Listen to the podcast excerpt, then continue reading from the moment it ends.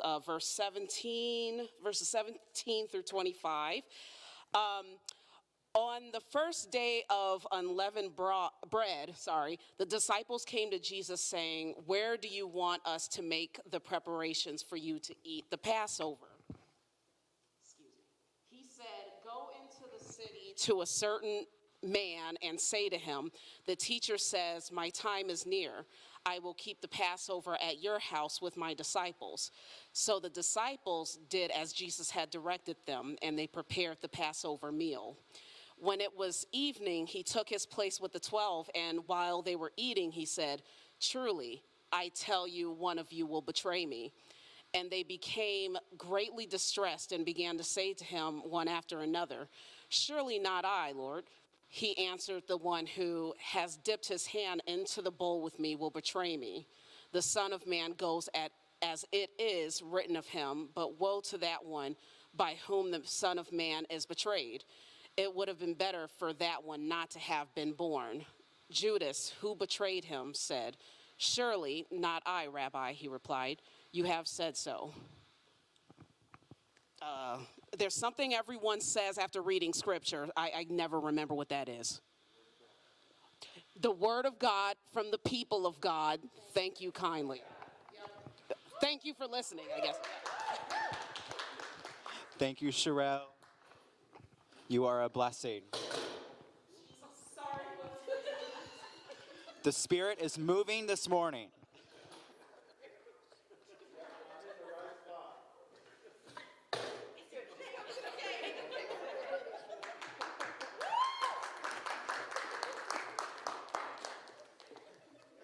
Good morning. Good morning. Uh, my name is Juan Pablo. Uh, pronouns are he, him, his, and I am the site pastor here at Wicker Park. Uh, it's so good to see all of you this morning. Um, y'all, they thought TikTok was going to be banned, and I was very scared. it was all that was playing on the news was about TikTok. Um, and even made AOC create a TikTok. And I also follow her now.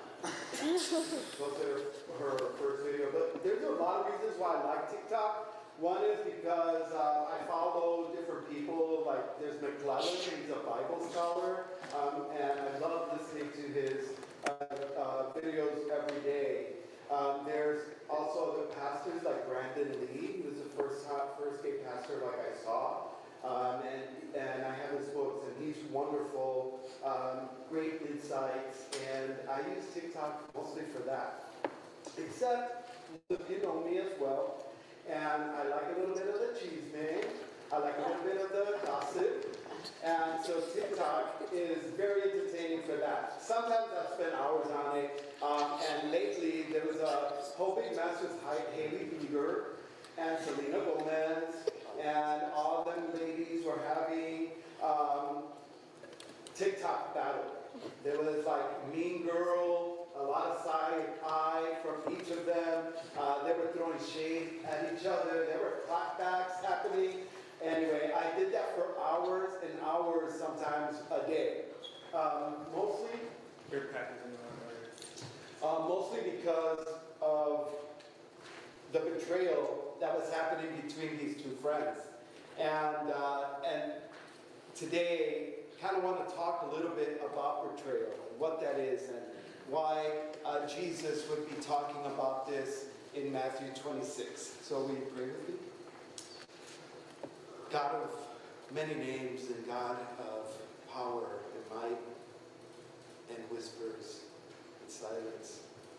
God, I ask that your Holy Spirit would move in this place, that we would um, get grab a special nugget of wisdom from the words that we will uh, hear today. In your name we pray. Amen. Um, so we're in this chapter of Matthew 26, which I think um, a little bit early because next week is really uh, Palm Sunday, but we're all going to be together at another church celebrating with them. Um, so I kind of wanted to get into this a little earlier uh, today. So uh, we end our sermon series called Jesus Said What? today. And so it's about questions that we might have about stuff that Jesus said and um, kind of wrestle with scripture together. And this is one that I really wrestled with for a long time. And so we're going to continue our journey because it's Lent and we turn towards the cross and we, we look inward and we also look outward. And so growing up Catholic, when I thought about Lent and when I think about going in, uh, when I would go into the, the Catholic Church growing up, you would see a huge cross and Jesus was hanging from it. And you would see the scars, and there would be some blood going through there. Um, Mel Gibson's Passion was um, uh, kind of came out of his Catholic upbringing. And so, if any of you saw that, I did I, when I don't know when it came out, but I remember seeing it. It was gruesome. It was hard to watch. Um, but go, growing up Catholic, that is what we watched. It was the cross, and Jesus was on it. Now, next week we're going to uh, Grace United Methodist Church and, uh, and look at the cross there. Most Protestants don't have Jesus hanging on the cross. Uh, it's usually an empty cross, and when we wear a cross, it's usually an empty cross. And that's mostly because we kind of know and we kind of will say that Jesus is no longer there, that he's risen. And so I think like those are the two differences. But Matthew's pa- passion story, if you read through it, um, it emphasizes a bunch of different things. Uh, the features that come together in this um, in this scripture and throughout the book and throughout the passion story um, is is not as gruesome as the other uh, the other books. It's more about the reluctance of the, of the disciples to deal with the crucifixion and with the suffering that Jesus went through. But the, more, the, the story always ends happily after after, and that Jesus always abides with us, and he even feeds us, even through all of that. And so, uh, even though we minimize the cross, um, we, we hang different things around our neck. But when I think about the ways that this story in Matthew is told, it's kind of like a PG 13 version of the cross, PG 13 version of, of the passion. Empty of the blood, no mention of whipping really in that. And sometimes I even have to admit that I like to eliminate blood language because one, it triggers me from growing up, um, but two, I, I still am wrestling with the words and the concept of blood and whipping and all of that. And I rather just concentrate on resurrection, on Easter. But Matthew keeps the story of the story of the cross uh, free from violence.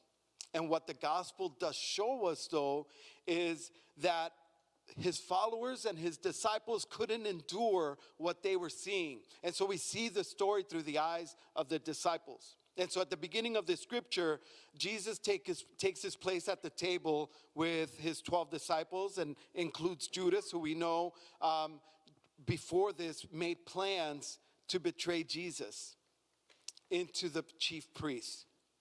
So if you imagine what was happening um, around that time, thousands and thousands of people were coming into Jerusalem because it was one of their special holidays, of three holidays that there were. And people would come to the city of Jerusalem to celebrate Passover. Sometimes uh, scholars said that up to two million people would be there.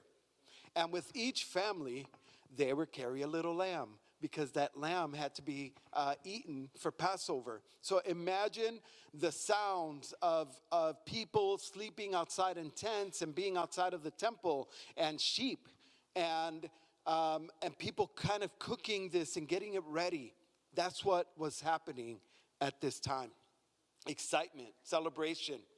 And Pontius Pilate, who didn't live there, he ruled from another city but because of this holiday, he would come to uh, he would come to Jerusalem to make sure that there was peace and no one would uh, get out of hand. And so he would bring his soldiers with him.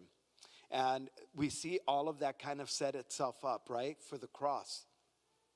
And so for days before this feast, Jewish law said that you had to purify yourself. And there was different ways of doing that. The Passover also was about giving alms and, and giving to the poor. And so the disciples were all in the, in the time of purification. And right before this meal is when that story of the alabaster jar is broken. And remember that the disciples got, got mad because this woman poured out this very expensive perfume that could have been given to the poor. Well, this is why they were angry. Because in this week of purification, they had to think about the poor. They had to think about themselves. And so in their mind, they're like, wait, we have to give that to, to the poor, not on ourselves. It's our time of purification of this ritual. And so then, um, then we get to this, this special dinner. And it's, it's this special dinner that Jesus tells his disciples, one of you is going to betray me. Um, they got really disturbed. And one by one, they started asking, Not me, Lord, right? One by one, one after another, Not me, Lord. And then he says, The one that dips his hand into the bowl with me is the one that's going to betray me. Now, um, he doesn't point out a specific disciple because every one of them dipped into the bowl with him. It's like if I said, anyone, uh, one of you betrayed me, whoever came in through the front door. And all of you would be looking at each other, except Andrew. he just shared testimony. So Jesus identifies here the betrayer as someone that's close to him, a friend. And so while all the disciples call him Lord, we see that Judas actually, at the end of that uh, questioning, he says, Not me, right, Rabbi? Something's going to happen because he stopped calling him Lord verses ago. And so we see the betrayal start to set itself up. But what, do you, what comes to mind when you think about betrayal?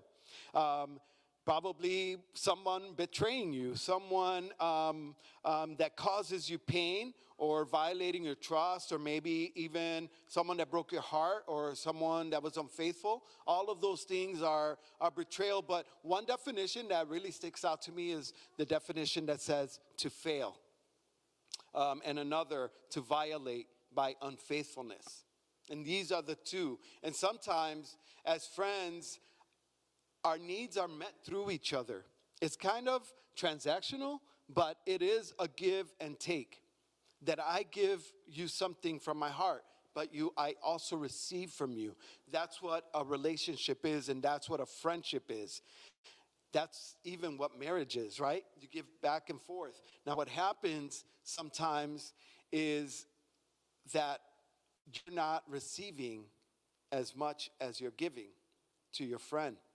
And so betrayal kind of can set in there.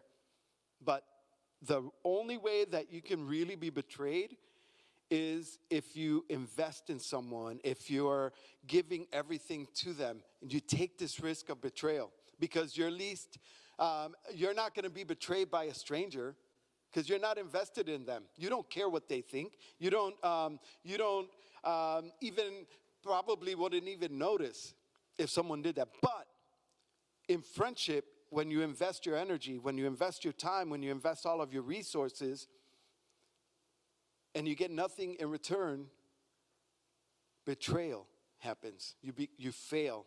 And so the degree of hurt you feel when you're betrayed is proportional to how much you invested in that friendship. And so imagine Jesus gave it all for his disciples. And so he knows that the level of betrayal that is about to happen is going to be big. And so for us, Lent, like Passover for them, is a time of looking inward. It is a time to go deeper with God. And that means that um, it's time uh, for us to reflect, for us to kind of think, for us to prepare our hearts and our mind for Good Friday and for Easter. And so we turn our gaze inward and we turn our gaze towards the cross. But are we like Judas and we want to have a Jesus that's not too close to us? We want to call him rabbi instead of calling him Lord because we don't want to face the reality of our betrayal to God. And so you might ask me, how am I betraying Jesus? Uh, same question that the disciples said. Um, to me, if you all know me, the way that I think that you betray Jesus is if you uh, choose not to love God with all of your heart, with all of your mind, with all of your soul, with all of your body. And secondly, when you choose not to love your neighbor neighbor as yourself. And so the moment that you don't confront black, anti-blackness in your mind, that's betrayal. You're not loving the person next to you, your neighbor. And so we we betray Jesus sometimes when we'd rather watch TV than read through our daily Lenten Bible readings um, that we have on the church app. downloaded on Apple and iTunes today. Um, we also betray Jesus when we look away when an injustice is being done. And sometimes it just feels like so much is injustice is being done that we don't can't handle it. But each of these disciples, they missed the point of this meal. You know they they prepared it. It took them all day to prepare this lamb. I don't know if you any of you have made like a big lechon it takes hours and hours to roast this big pork that we eat at Christmas time. They took hours to prepare this table, to prepare for the feast. And we know that during that time, Judas sold Jesus out for 30 pieces of silver. But what about the other disciples? In what ways do you think that they betrayed Jesus? Well, we know Peter did some sort of something, right? But when you look at the cross, all of the male disciples disappeared. Not one of them stayed with Jesus. Side note, the women in this story, they all stayed. They all participated. They were all at the cross. The disciples, though, they missed the point of this meal a time to tell the truth about ourselves, a time to ask for forgiveness. And so, Passion Sunday then becomes a time where we pause, a time where we look and we witness the atrocity that happened to Jesus. That God with us was humiliated, God with us was tortured, executed, and buried. And hard words because, I, like I said, those are words and images that I said I no longer wanted to, to witness. But if we want to appreciate what it means for God to dwell with us in all glory, we have to look at the horror of this cross. And it's time to sit still, time to hear this story. And so, the, the, the goodness of that is that we can reflect, we can lean into this discomfort because Jesus stays with us no matter what. However uncomfortable we are, Jesus will stay with us. Amen?